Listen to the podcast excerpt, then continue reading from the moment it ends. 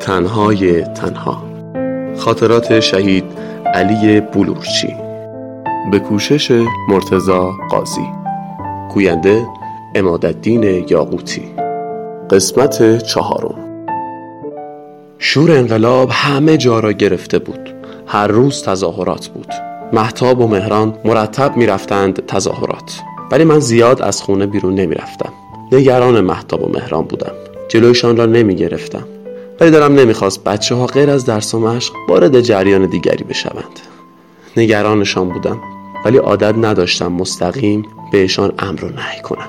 یک روز که مهران کفشهایش را پوشید و می‌خواست از در حیات برود بیرون رفتم جلوی در و گفتم سب کن نرو بذار من هم آماده بشم با هم بریم.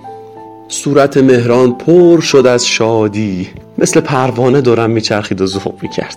بعد از آن محتاب هم با ما میآمد. اولین روزی که مرگ بر شاه گفتم محرم بود.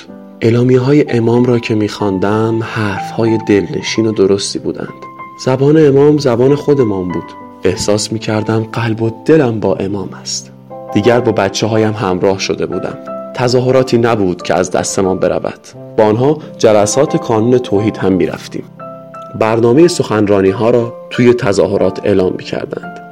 مدتی بعد از انقلاب همین جلسات ادامه داشت سخنرانی های کانون توحید من را با شریعتی و متحری آشنا کرد کتابهایشان را می گرفتم و با محتاب می خواندم.